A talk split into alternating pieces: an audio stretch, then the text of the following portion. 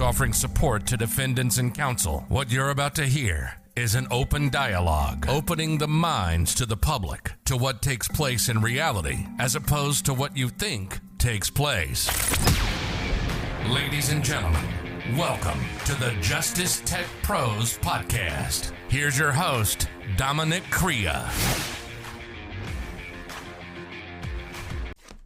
Hello, listeners. Hope everybody's doing well. Um, today's episode, I wanted to actually, um, it was sparked by just observing a lot of the behavior by the informants that are on YouTube and a lot of things they do. And I wanted to do an episode really outlining uh, the informant and the process and how they um, have one persona in the courtroom that they're trying to d- put on display for the jurors to show that they're changed, they've seen the error in their ways, and they're looking to rebuild a new life, versus the reality of who they truly are once they step out of that courtroom and they're back to their old lives, or their lives, I should say, not their old lives, but their lives, and their true character is dictating how they navigate life.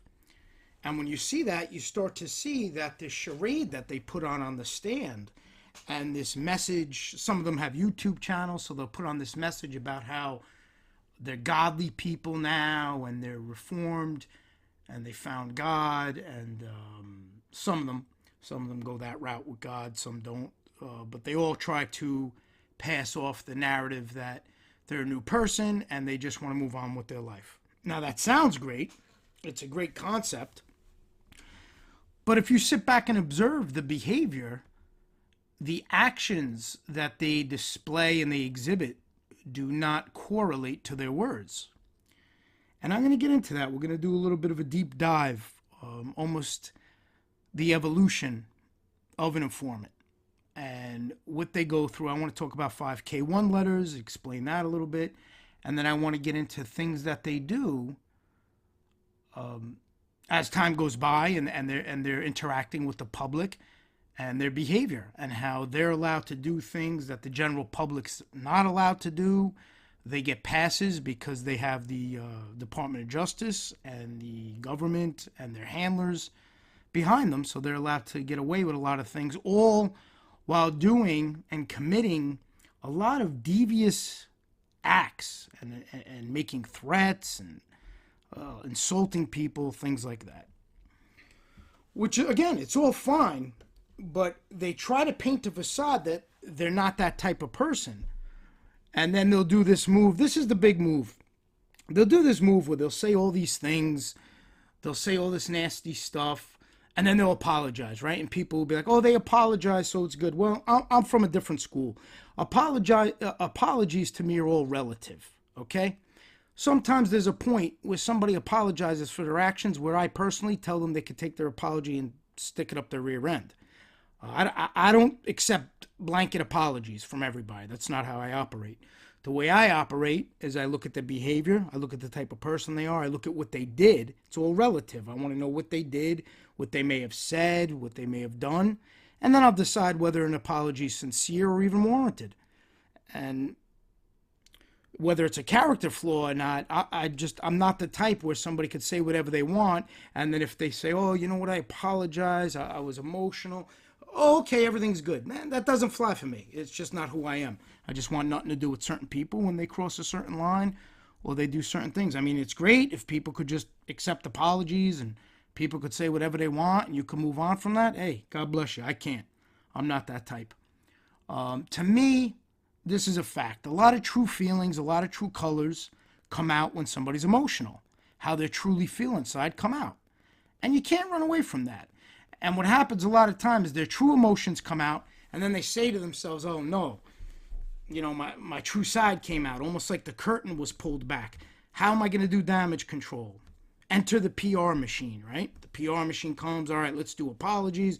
Let's say uh, I was emotional. Let's make up excuses. To me, that's all excuses, it's all nonsense. The reality is they're not sorry. They're just sorry that they were exposed and people saw their character. So those apologies are nonsense to me. They could take them and uh, I don't know, give, give them to somebody where it matters, I guess. Um, I wouldn't want apologies on certain things. I'd tell somebody, save your apology. Uh, you showed who you are. Stay away from me. That's not the type of person I am, and that's not the type of person I associate with. So again, it's all relative and it's all an individual. Uh, some people it's okay, uh, they and some people it's not. I'm one of the people where it's not. An apology does not give you a clean slate. An apology does not excuse your behavior, especially when you weigh entireties of the situation. So, um, don't want to go off on a tangent like that, but my point just is you see that time and again with a lot of these informants, even when they're in court, right? They'll give this long apology. I'm so sorry for my life. I'm so sorry for this. And then when they're out of court, it's a whole new ball game on how, on how they operate and their conduct.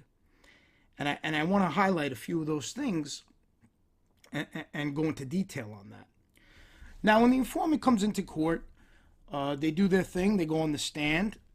Um, they tell their they tell their side of things. I guess they tell their account. And as I always say, that's fine if that's the type of person they are. If they were born that way to be an informant, if they were born the way where they want uh, to push off their own self accountability in hopes they can make a deal with a bigger target and relieve themselves of any kind of potential penalty, they'll talk about somebody else to do that. They'll uh, look for somebody else to take any kind of repercussions that may have come their way if they were accountable and if the government held them accountable. Now, the way the, the system works, if they can use an informant to get a bigger target, they'll absolve them of their sins and they won't they won't give them any penalty. They, or they'll reduce their penalty or they'll, they'll do a very, very minimal type penalty um, in exchange for, for their testimony, for them being an informant. So when you're dealing with people with, who don't really have a moral compass, who lack integrity, that's a very appealing offer, right? You, you get to be totally absolved of anything you've done. You get to start over, and you could have other people uh, pay for their sins, but you're not going to pay for your sins. And even worse, sometimes, which I've experienced firsthand, and many people have, you have informants who actually will then lie and make up tales about people just to push the blame on somebody else so they could get a get out of jail free card. And that happens more often than it should be allowed in the criminal justice system. I believe these informants have to be vetted a lot more thoroughly than they currently are.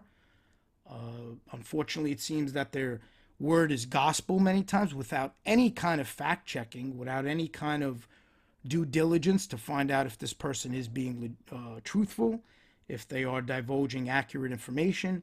There's very little that's done from what I have witnessed on the side of the government, whether it's state or federal, to really vet these informants. I feel as long as they hear what they want to hear, as long as the informants telling them things they want to know, they're not going to vet it because it falls right in line with their case and right in line with their narrative. And if there was anything contradicting that, they won't want to use that informant. So the informant is going to try to only give them information that they know they want. And sadly, it doesn't seem to matter if it's truthful or not. If they give them something they want, they're just going to use it and they're going to try to prop that informant up as if they were the most honest individual in the world and every word coming out of their mouth is truth. Well, that's not reality. They lie, they do what they can. And you have to realize when they when you don't when a person doesn't have integrity, when they don't have uh, a moral system, when they're not concerned about tainting their name and then passing off their name to their kin, and they really don't care about being labeled a liar or being labeled an informant. They don't care if their kids have to be labeled that. It's all about self preservation. Then that's the perfect deal for them. They could do whatever the government needs, lie, make up complete fabricated stories, pretend to know people they don't even know, all just to avoid doing a day in jail, all to avoid any accountability. And and they look at it like, well, who cares about my name? Who cares about my kids inheriting a name that's tainted? Because that's the facts. The name is tainted. If you're an informant, you're you're lying on people, you're putting people in jail, you're not looking to be accountable, you're not being a man, you're not just saying, all right, these are the crimes I did. These are the choices I made, and now I got I got to deal with the consequences. When they when they're not making those decisions, and they're making the decisions based on how do I get out of this, they don't care about any of the uh, adverse effects that come from that that may impact their family, put a scarlet letter on their name. Everybody in their family knows now that last name is associated with being an informant. I should I, think about it. Name a lot of famous informants that you could think of. What instantly comes to mind when people hear those last names, right? They could run from it as much as they want, but those are the facts. They could pretend it's no big deal, but those are the facts. The majority of people, they'll hear that name, they'll say, "Oh, that guy was a, an informant." Just how it goes. So that they'll come in. The informant will come in. They'll um, and, and I mentioned this in the past. What's funny is prior to these informants getting in trouble or something, what happens is there's always something to motivate them to tell. If you notice, they never just come from left field, walk, uh, walk into an office and say, "Hey, you know what? I had a change of conscience. I'm done with this. I, I, I, I want. I got some information to share with you." No, it's always something either pissed them off. Uh, they feel they were being um, they weren't being handled the way they thought they should be handled amongst their friends or amongst whatever they were involved with. There's some kind of bitterness, some kind of envy, jealousy, resentment. There's always a driving force behind that. Uh, they'll make up maybe stories like, oh, I think somebody's trying to get me or kill me. And maybe they're not stories, I don't know. But there's always something driving that force, is my point, right? It's never just a uh, wake up one day and say, hey, you know what, I want to change my life. It's not until something happens that impacts their current lifestyle negatively that they start getting these thoughts well how do i get out of this get back at people and uh, not have to uh, be accountable at all and avoid any kind of any kind of way of being penalized or any kind of way of having to suffer in any way shape or form whether it's in jail or whatnot so that's their mindset. It, it, always comes after. And then after they start talking, of course, it's yes, I want to change my life. But I guarantee when you flash back a few years prior to becoming informants, the informants were always the guys who were the loudest, act the toughest. They were the guys who always threw the word rat around left and right. This guy's a rat, that guy's a rat. And remember, something that's almost as bad as a rat is somebody calling someone a rat who's not. That's almost as bad. So before they began to testify and turned into an informant, uh, I guarantee they were those guys, the loudest guys, acted like the toughest guys, always uh, beefing up who they knew and all that stuff. That was their character. Now, after they cooperate, that all changes, right? Then they say, oh no, it was bad. Everybody I around was bad. All those people were bad. They change their complete narrative. Is it possible for people to change and do a complete 180? Yes, it's possible, but your actions have to support that. You can't say all these things and then you act a different way. And I'm going to get into that. I'm going to talk about some of that. And uh, one thing I want to bring up, which I think you guys will find interesting, they have what's called 5K1 letters on the um, uh, on the uh, federal level. They call it a 5K1 letter. They have similar level uh, letters uh, in all the different, uh, in the state level as well. On the federal level, you have the 5K1 letter. Now, this is a public 5K1 letter. It was filed on the docket. The information is above. A lot of these letters are sealed. Now, you see over here how it says to be filed under seal? What happens is they'll file this under seal, and that means nobody can see it but the judge and whoever's filing it. What will happen many times is the defense will request to lift the sealed the sealing. And the judge then decides if they are or they aren't. This one was lifted. This is a, a, a letter written to the judge who is presiding over an informant named Anthony Zoccolillo. I spoke about him on past episodes. He's an informant. He's a failed reality star. Uh, he was on some crazy show on, um, I forgot what channel it was on. Maybe TLC. I think it was called like Mama Boys from the Bronx or some. I don't even know. Some some crazy cringy show. Another reality show that makes Italians look like morons. You know, a lot of these reality shows always make Italians look like morons. That was one of them, but it was it was a failed show, and this guy tries acting like he actually defended. He actually um, testified uh, on my on uh, my father's case, And the funny part with this guy, he was asked if he even met my father, saw my father, and he said no. And the only way he recognized him was from his uh, photos. He's seen photos of him, but he never seen him in person. So I found that funny. Somebody who never met somebody, but they're, they're bringing him in to testify. but that's not what this episode's about. This episode's about the letters and then what happened. So, so you have this 5K1 letter. To simplify it, the letter is basically from the prosecution to the judge it, it, to shorten it up, it's simply asking the judge, go easy on this guy. And we're going to tell you why this guy did such great things. So it starts off about the government respect, respectfully submits this letter, and it's on behalf of Anthony Zoccolillo. And they want to bring to the attention of the judge all of the good, right, that the um, informant has done. So they'll go into the, the background, they'll lay out the background on the person, things they were charged with, the offense, offenses that they have uh, committed. They'll lay that out for the judge. And then they go into the, over here, you have like section C on this letter. It's his substantial assistance. Here they'll try to tell, well, they will tell, they'll tell the uh, judge all of the cases that the individual has helped, and because of his cooperation, uh, they were able to get convictions on other people thanks to this individual. So this guy looks like he was involved in a million people. This guy informed on everybody. He was involved in this case.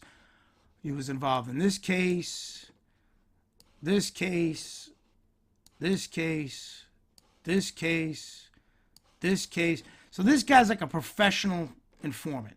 Uh, you, really, you know, this is a professional informant. This letter was done in 2015. So this was actually prior. This was related to another case. So this was prior to his last uh, testimony where he uh, testified against Matthew Madonna, Steven Crea, Christopher Londonio, and Terrence Caldwell. So that's not on here because this is prior to that. And I wanted to show you how they, they give glowing reviews and they say, uh, just to give you a little excerpt, Zoccolillo's assistants provided the principal evidence in each and every one of these investigations. And none of these cases would have been brought without Zoccolillo's extraordinary co- cooperation. So then they just outline everything that some information is redacted. Uh, they don't want that public. They talk about uh, the testimony and what a great job he did. And this is all this is why I always laugh. You know, the, the court, when you're in court, the prosecution will talk to the jury and they'll tell the jury, well, listen, this informant is facing, he has no benefit here. He's facing, he could face up to 25 years in jail. Technically, yeah, that's what he could face. That's great. But they're playing with words because the truth is, once they give this letter, that never happens. The informants on the last case that I just mentioned, every one of them pretty much got time served and a slap on the wrist. They didn't have to do any additional time for their testimony. So these these letters, the government will try to minimize the letter to the jury because the jury don't know what the letter is. They don't see the letter. The defense will sometimes uh, bring up the letter, but they don't see it. They don't really grasp what it is. Uh, they just think, ah, it's a letter from the prosecution. Now, it's a powerful letter, and it's a lot more than just a simple letter to the prosecution. This is a letter basically guiding the judge, telling the judge, listen, this guy's a good guy. He helped us out. Go easy on him. And nine out of 10 times, the judge will give them a slap on the wrist, uh, time served. They'll do whatever's in the benefit of this informant to keep them as an informant, to keep them playing ball. And also, by doing that, you have to realize it sets the tone for other informants. Other informants will say, hey, look at the deal this guy got he, he testified he didn't get no time. He, get, he did all these crimes, but he got away with every one because they wanted to go after a bigger target. They're not going to hold him accountable. So I should inform. And that all goes back to oneself and how they're built. And that's why I always feel you, you're born that way, you're not made that way.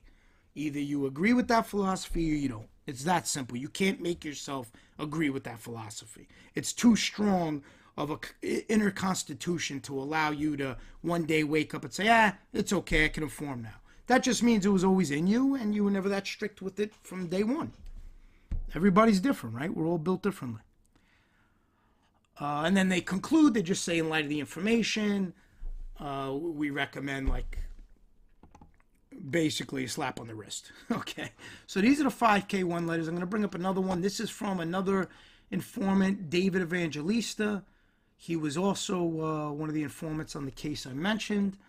Um, this was after his testimony on that case, and they outline what he is. And here they try to they try to minimize it. Like Evangelista was a note job bank robber. See, they put that in there to minimize him robbing banks and say, oh, he just handed notes, things like that. They and it's funny because if you notice, whenever they write a letter on their informant's behalf, they downplay everything. If there's ever a letter written on the uh, defendant from the prosecution, man, they exaggerate everything and they make everything so sinister.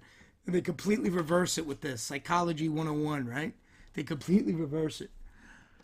So, same thing. They lay out his personal history, and um, which we found some errors in this and that's part of our Rule 33. They st- said he stopped doing drugs and selling drugs in 2016, and we proved that wasn't wrong. Because remember now, this David Evangelista, this guy was one of the main reasons for our Rule 33 because they handed over his his um, jail phone calls a year after the trial ended. And on those jail phone calls, we heard a lot of his underhanded dealings. He was extorting an inmate's wife. He was threatening her. He was selling drugs. He was addicted to drugs. So a lot was in this letter wound up not being accurate when they were trying to tell the judge he turned over a new leaf and all that. Now, this was funny. They talk about, see, Evangelista tried setting up uh, Christopher Londonio. He tried lying and saying Chris tried um, escaping from jail. Now, that was all proven a lie. The defense ripped that apart. Uh, uh, Christopher Londonio's attorney was a gentleman named John Meringolo. He did a phenomenal job ripping this uh, informant apart, and he exposed that the guy was lying about his whole escape plan. This guy actually had a track record. He did this to somebody else. He he tried doing it with another inmate. Uh, tried setting him up and saying the guy was a an informant. Uh, long story short, the jury um, dismissed that. They acquitted Chris of that charge. They didn't believe the informant. They, they knew the guy was lying. But I found this funny. I wanted to show you this, how the government puts it. Second, Evangelista provided nearly all the evidence on the escape counts against Londonio. After Evangelista reported the planned escape to MDC officials, law enforcement recovered a box containing 15 bed sheets from underneath Londonio's bed in the prison cell. Aside from these sheets, however, the proof on the escape came from Evangelista's description of Londonio's plan. So the proof all came from this guy lying, which was corroborated by emails, jail calls, and other evidence pieced together by the FBI. Again, not accurate. We disproved a lot of that with the emails. Um, he tried saying a few times, and we caught him in his lie. He, he made one statement that Chris had a meeting with his mother. He had a visit with his mother, and his mother told him um, that somebody got bail and Chris got all annoyed and pissed off. Long story short, when the defense dove in, uh, no, it wasn't a visit. Chris never met with his mom. It was done via email. Evangelista was lying. It was an email. And the reason why you may say, well, that's a small point, but it wasn't because he had this long, elaborate story about how Londonio came back from the visit, irate and all mad and all pissed off from the visit. So it was very detailed. So that's why it was important to say, no, it wasn't a visit. Londonio was emailing with his mom, and he lied about Londonio's reaction, and we and we uh, shown that. Unfortunately, um, unfortunately, it didn't mean much with the judge. Uh, she she overruled what we tried putting in uh, not to get too complicated and veer off, but basically what happened was the judge ruled originally that Evangelista couldn't testify. She didn't believe his credibility. Then after two weeks, when the when the trial was going on, I guess they seen the trial wasn't going the way they wanted. She ruled for it to go back in, and that's a big appeal issue. That's a separate topic, but just to give you a little background on that. But I found this. Let me get back to this. I found this interesting how they how they minimize again him being acquitted. They go ultimately the jury acquitted Londonio on the escape count. However, this appears to have been for reasons unrelated to the credibility of Evangelista. No, actually, it was directly related to the credibility of Evangelista. But you see what they did here? They're trying to just tell the judge, no, he was right, but the jury got it wrong. So they're blaming the jury now for getting it wrong. So the jury gets it right when they rule in their favor, but they get it wrong when they rule in the defendant's favor. Got it. Okay. Um, goes on. It's really just a real bluffing type email, just really putting somebody on a pedestal, making them very important. And that's the purpose. It's really to, to shine, to make the informants appear as model citizens, ready to uh, ready to um, change their life. And that was funny.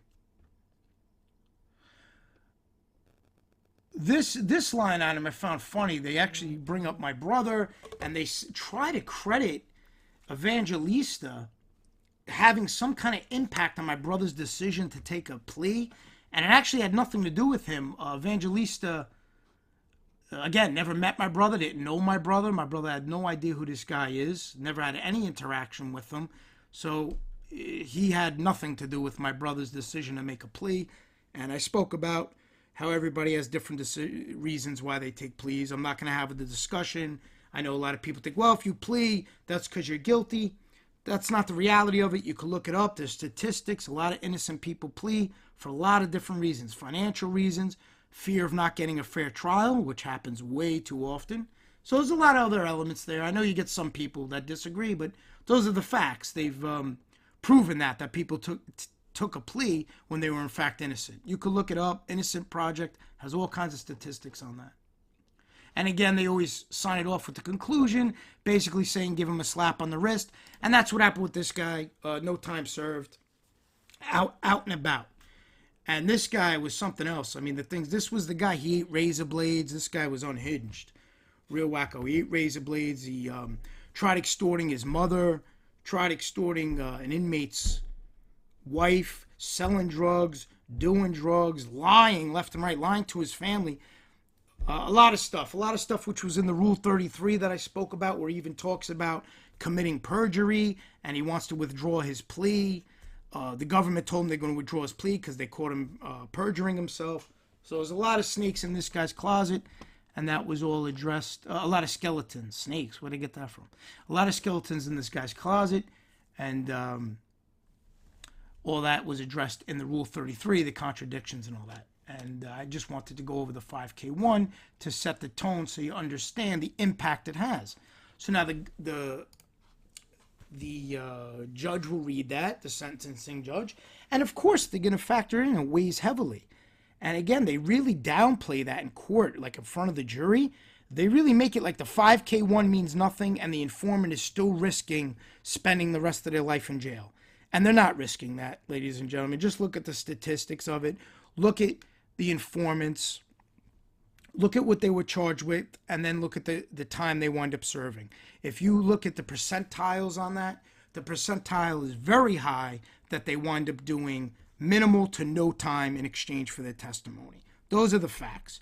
Now, to the jury, they paint it differently, and that's why I do my thing, because I can't control what they say in the courtroom, but I can inform you publicly here and then if you this if you are selected to be a juror, you got to keep that in your mind. Keep that in your mind about these informants, about their motivation, and about the benefits. Now flash forward to after the trial. Now you have the informant and they're supposed to be building their new life.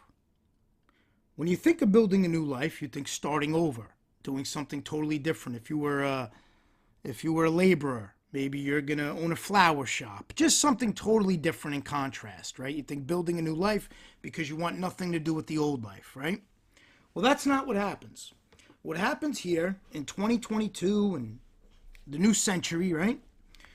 In our 21st century now, the 21st uh, century informant handbook, what happens now is you agree to make a deal, you agree to exchange somebody else's freedom for yours so you don't have to be accountable. And you have options to to really advance yourself based on that and capitalize based on those moves. And what they do is they have a playbook. Their playbook is let me live my old life, let me brag, let me tell all these stories, let me insult people, let me insult people's family. Let me perhaps write a book. Let me perhaps do a podcast. Try to get famous in the YouTube stratosphere or the podcast stratosphere. and I could have the best of both worlds. I could still pretend I'm a tough guy, this crazy gangster, but I could also say, well, I'm reformed now. Get the best of both worlds, right? That's their their playbook now. Book, podcast, best of both worlds. Capitalizing on what they have done. So let's look at that now. They want to capitalize on their old life in ways. They want to use whether it's the defendant's name, stories about people, insulting people, making fun of people, stalking people. They want to do all these different things. I'm going to get into the stalking part. They want to do all these different things. And at the same, on one side of their mouth, they're reformed, and on the other side of their mouth, I'm still this crazy gangster. I'm a rock star. I'm famous on YouTube. Check me out. I mean, they're famous. Yeah, I guess within you know that realm. I guess some people are um, enamored with that. To each their own. Once again, that's their plan. Now, when you start tracking, and this is where I'm appealing to defendants, to family, to the public, start tracking their behavior. See what they're doing. See what stories they're telling. I've personally experienced, okay, a federal informant, full blown informant. Well, they'll threaten people online. They'll tell people to meet them. They're tough. I'm crazy. And in the same token, say, also, I want to call the Department of Justice. Now, think about that. Think about the psychology behind that. Again, it's that dual personality, right? They want to still be a tough guy, but still run to their caretaker who could protect them the government, their handlers. They want to run to Big Daddy, right? That's their Big Daddy. The government's their Big Daddy now. So they want to run to Daddy. They want to abuse people, and so people, threaten people, talk tough. I had one informant. Uh, I, am friends with a content creator on here, and, and, I'm proud to call this gentleman my friend. Uh, his name's Mob Rats Exposed. That's his channel. Check him out for my listeners who don't know it. Just search Mob Rats Exposed. You had one informant actually threatened to like break his jaw, or bust your like talking tough, right? And all I think when I see that is I shake my head because, ladies and gentlemen, if you or I came on here and said anything remotely close to that, or even insinuated anything close to that towards an informant, you're going to have a big problem. You cannot do that. You cannot threaten informants. You, you can't do that. Now, you could expose them. We, you could, you could read their testimony like I do. You could show articles. You could talk about things. You could show evidence. You could point out their uh, inaccuracies. You can make fun of them if you want. You can abuse them, but you can't threaten them.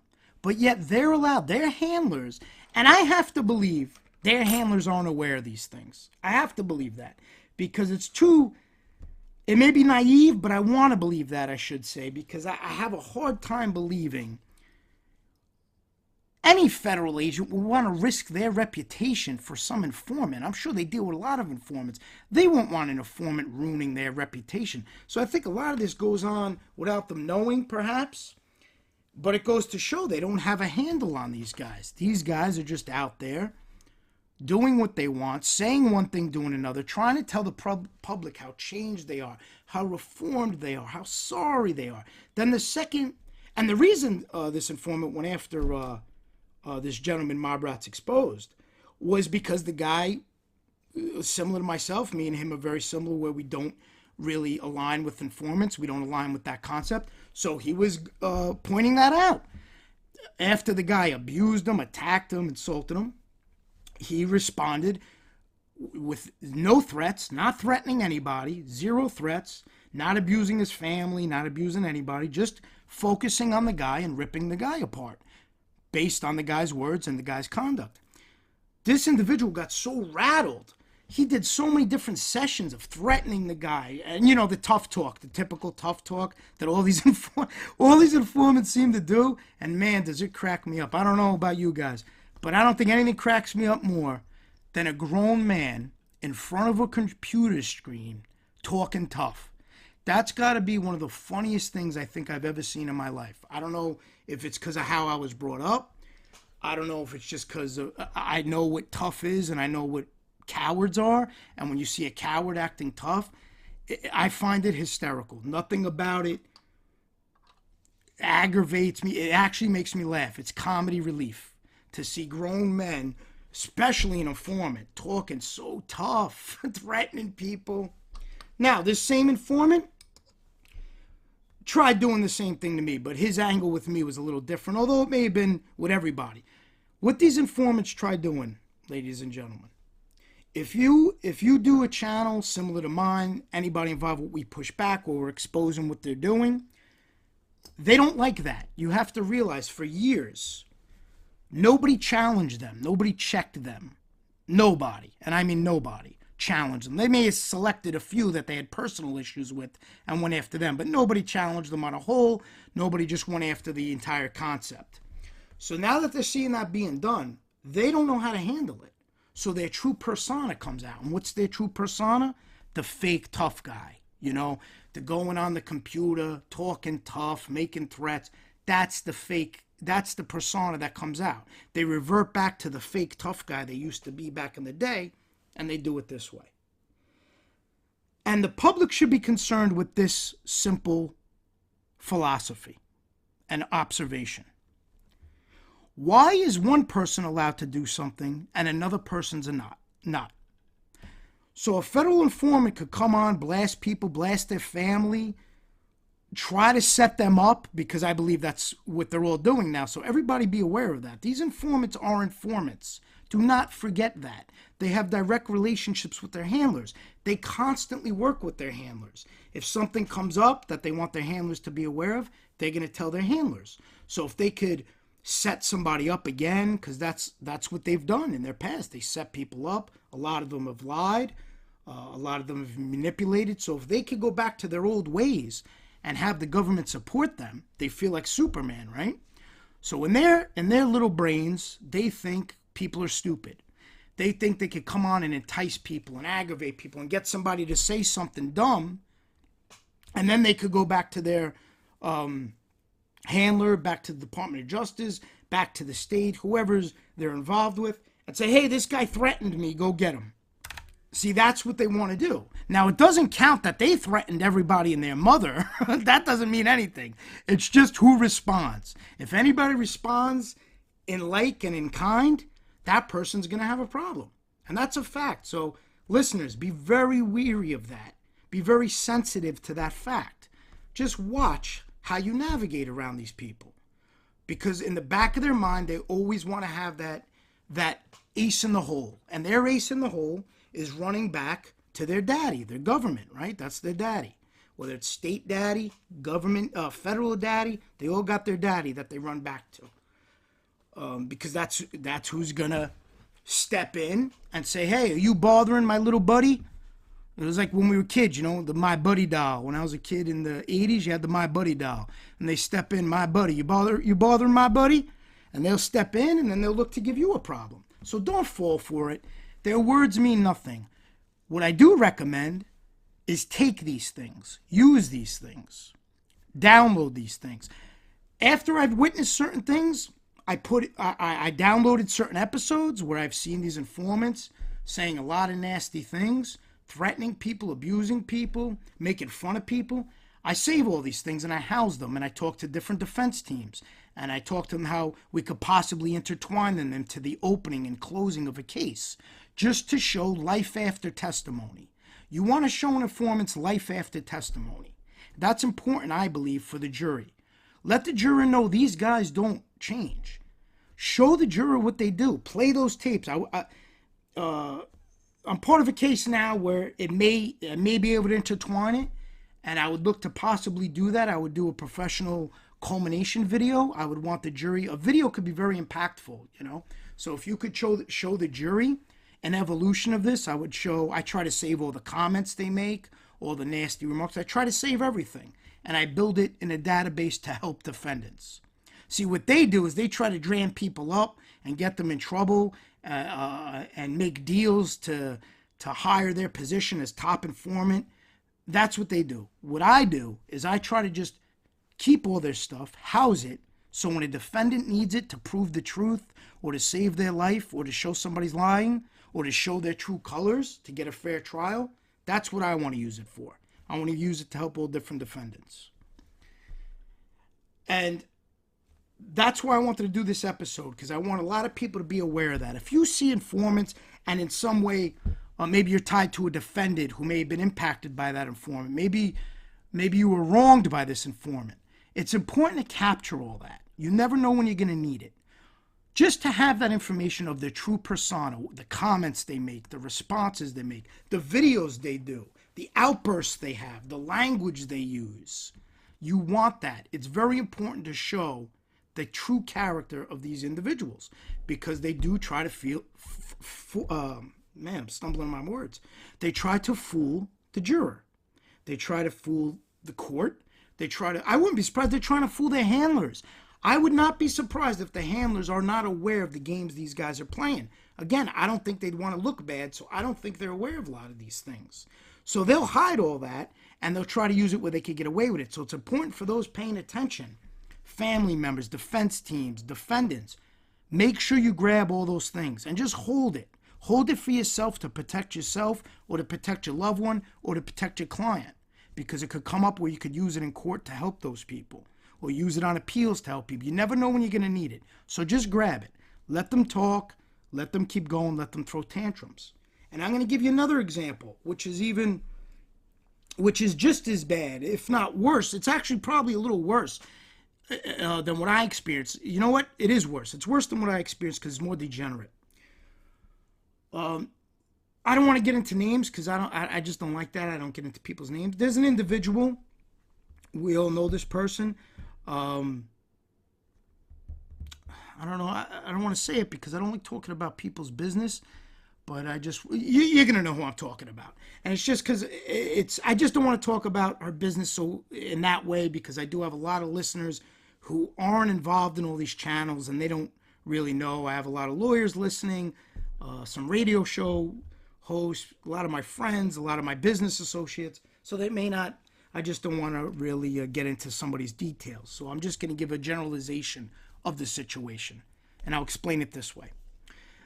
There was somebody who was being tormented by an informant. And I'm talking tormented, low life stuff, where this informant actually would send the person. Uh, I don't know if they sent the person directly because I don't know. They may not sent the messages, but what they did was they started social media pages at the expense of a family member, not even the defendant, a family member of a defendant. Okay? They devoted an Instagram page to the family member of a defendant that was terrible. All degenerate things, sexual things, all terrible, degenerate, lowest of the low images, words, everything, right? You can imagine it. And why did they do that? because this person was defending her family. She was sticking up for her family. She was saying, Well, that's not right. Don't say that about my family because that's not accurate. She was pointing out inaccuracies. And this informant got so out of control because it apparently affected his friend. His friend's another informant. So it affected his friend. So I guess he took on the battle of his friend. And he decided to go after this person. Now, think about that. You have an informant who's protected, who's supposed to be monitored, who's supposed to be on probation, supervised release, whatever it is. They have the ability to torment somebody, to stalk somebody, to make their life very uncomfortable. Now, this person he was doing it to is a very strong individual, so uh, I know it didn't break her down or anything, but who the heck wants to deal with that nonsense, right? Who wants to deal with that BS? It gets tiresome for anybody.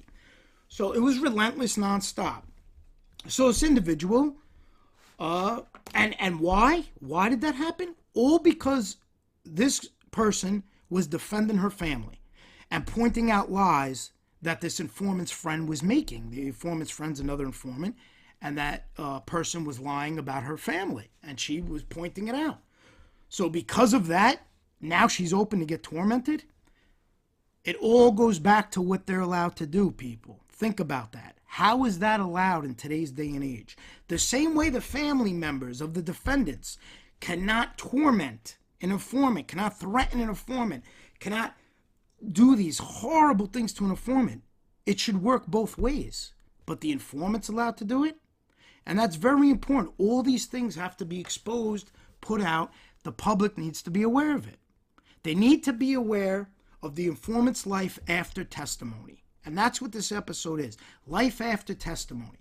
After the curtain comes down, after the show's over, what is this person really like at their core? And you don't have to look far to see it. You don't have to look far to see it. That same informant I was telling you about that was tormenting this lady, that same informant did it, informant did a ton of episodes ripping people apart, talking tough. Come meet me. I'll split your head open. Nobody's gonna do. I mean, tough, tough. The typical tough, fake tough guy informant talk that I was talking about earlier. That they think actually impresses people, but it's comical to anybody who could see through it. It's comical, but that's what they do. They do these episodes, tormenting people, ripping people apart. I remember this old show I would watch uh, for business purposes. I would download all the episodes because the informant is involved in one of the cases. And I remember one episode sticks out to me. And the informant was talking about somebody from his old life, and he was abusing the guy, saying the guy's not a man, saying the guy's greedy, the guy's so. I mean, just outright destroying the guy. So think about that. Defendants have to get put away by these people and then get torment, tormented in the abuse of it. So, okay, say you say, well, the defendant deserved it the defendant deserved it. A lot of people think that. I don't think that way. I think they're in jail, they're, they're serving their time, they're punished, leave it alone. But people don't think that way. That's fine. I respect that. But now the family, well, I shouldn't say it. I respect that. I acknowledge that, I should say. Now the family has to hear their loved one being abused, being insulted. Um, other episodes, I heard informants destroying their ex. They have like an ex destroying their reputation, uh, really vile things. It's it's amazing when you really take the time to listen to what they're doing. See, the audience is always so captivated by the stories they're telling, right? A lot of the public is just infatuated with that. To each their own. Uh, they they want to hear the stories, but when you do that, you forget the human aspect of it.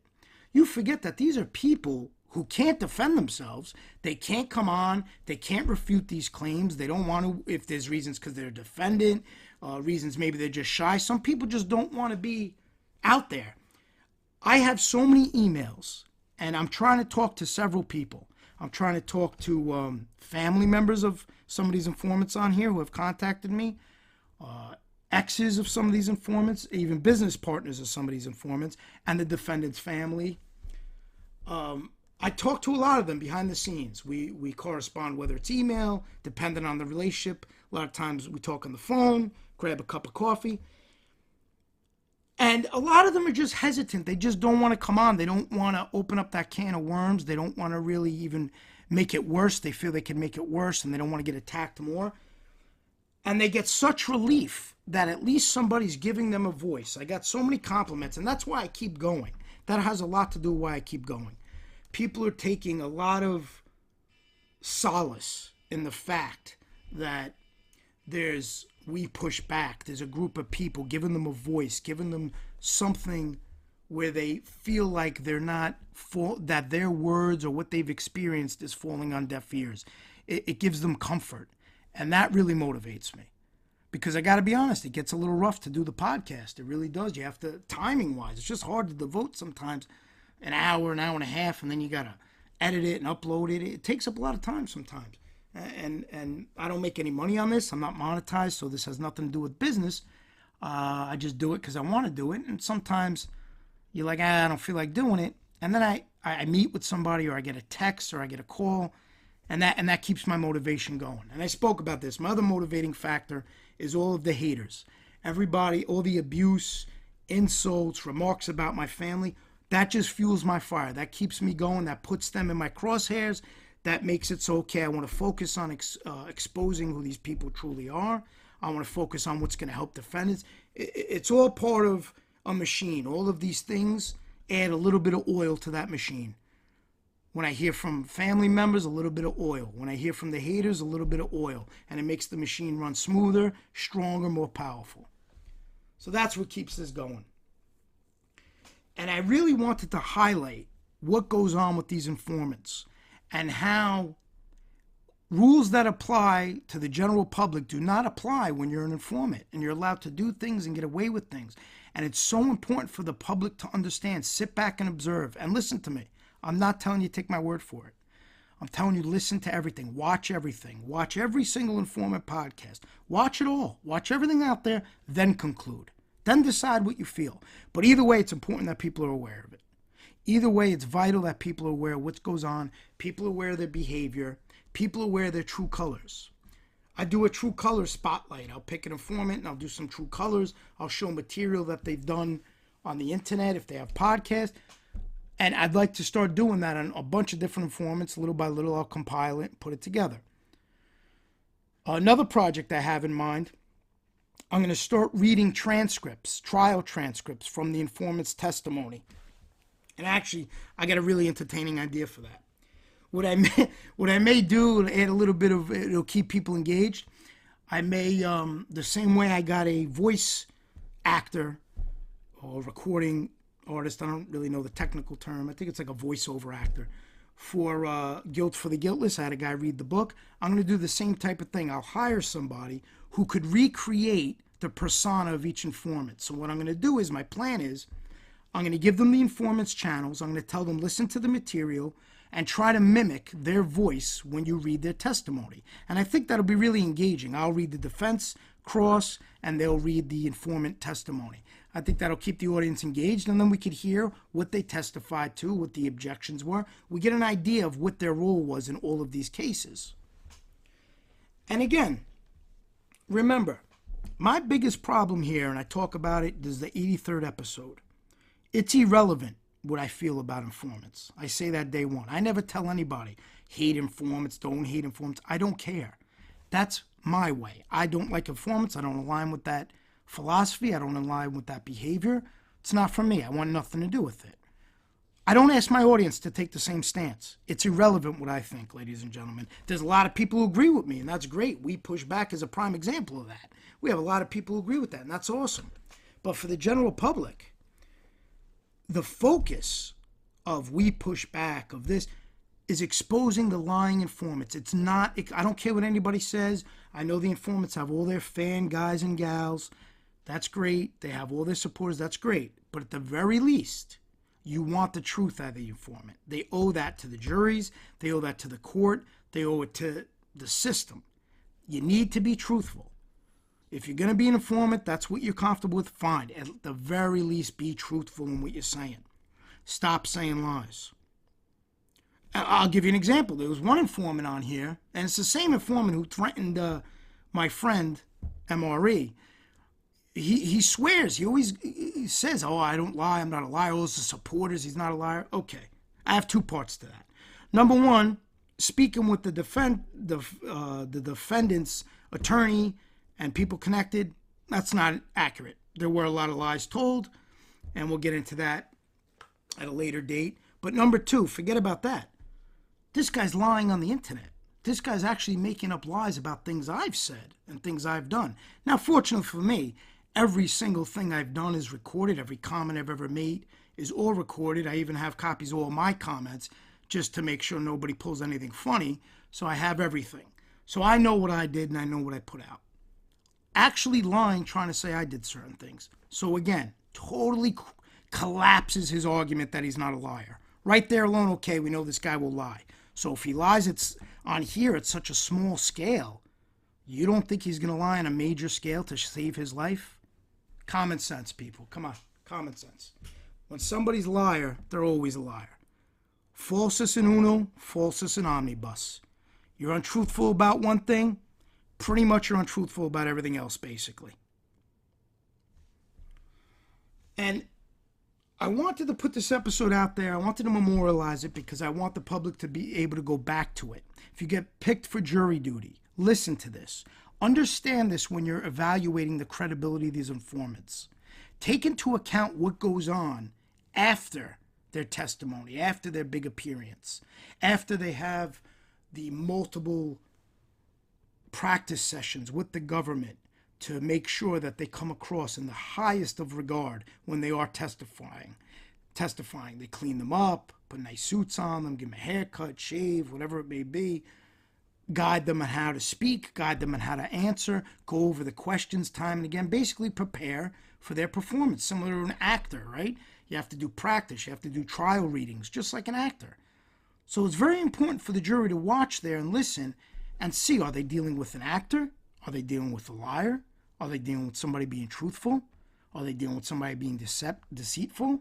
Those are all things the jury has to ask himself, and each individual juror has to contemplate.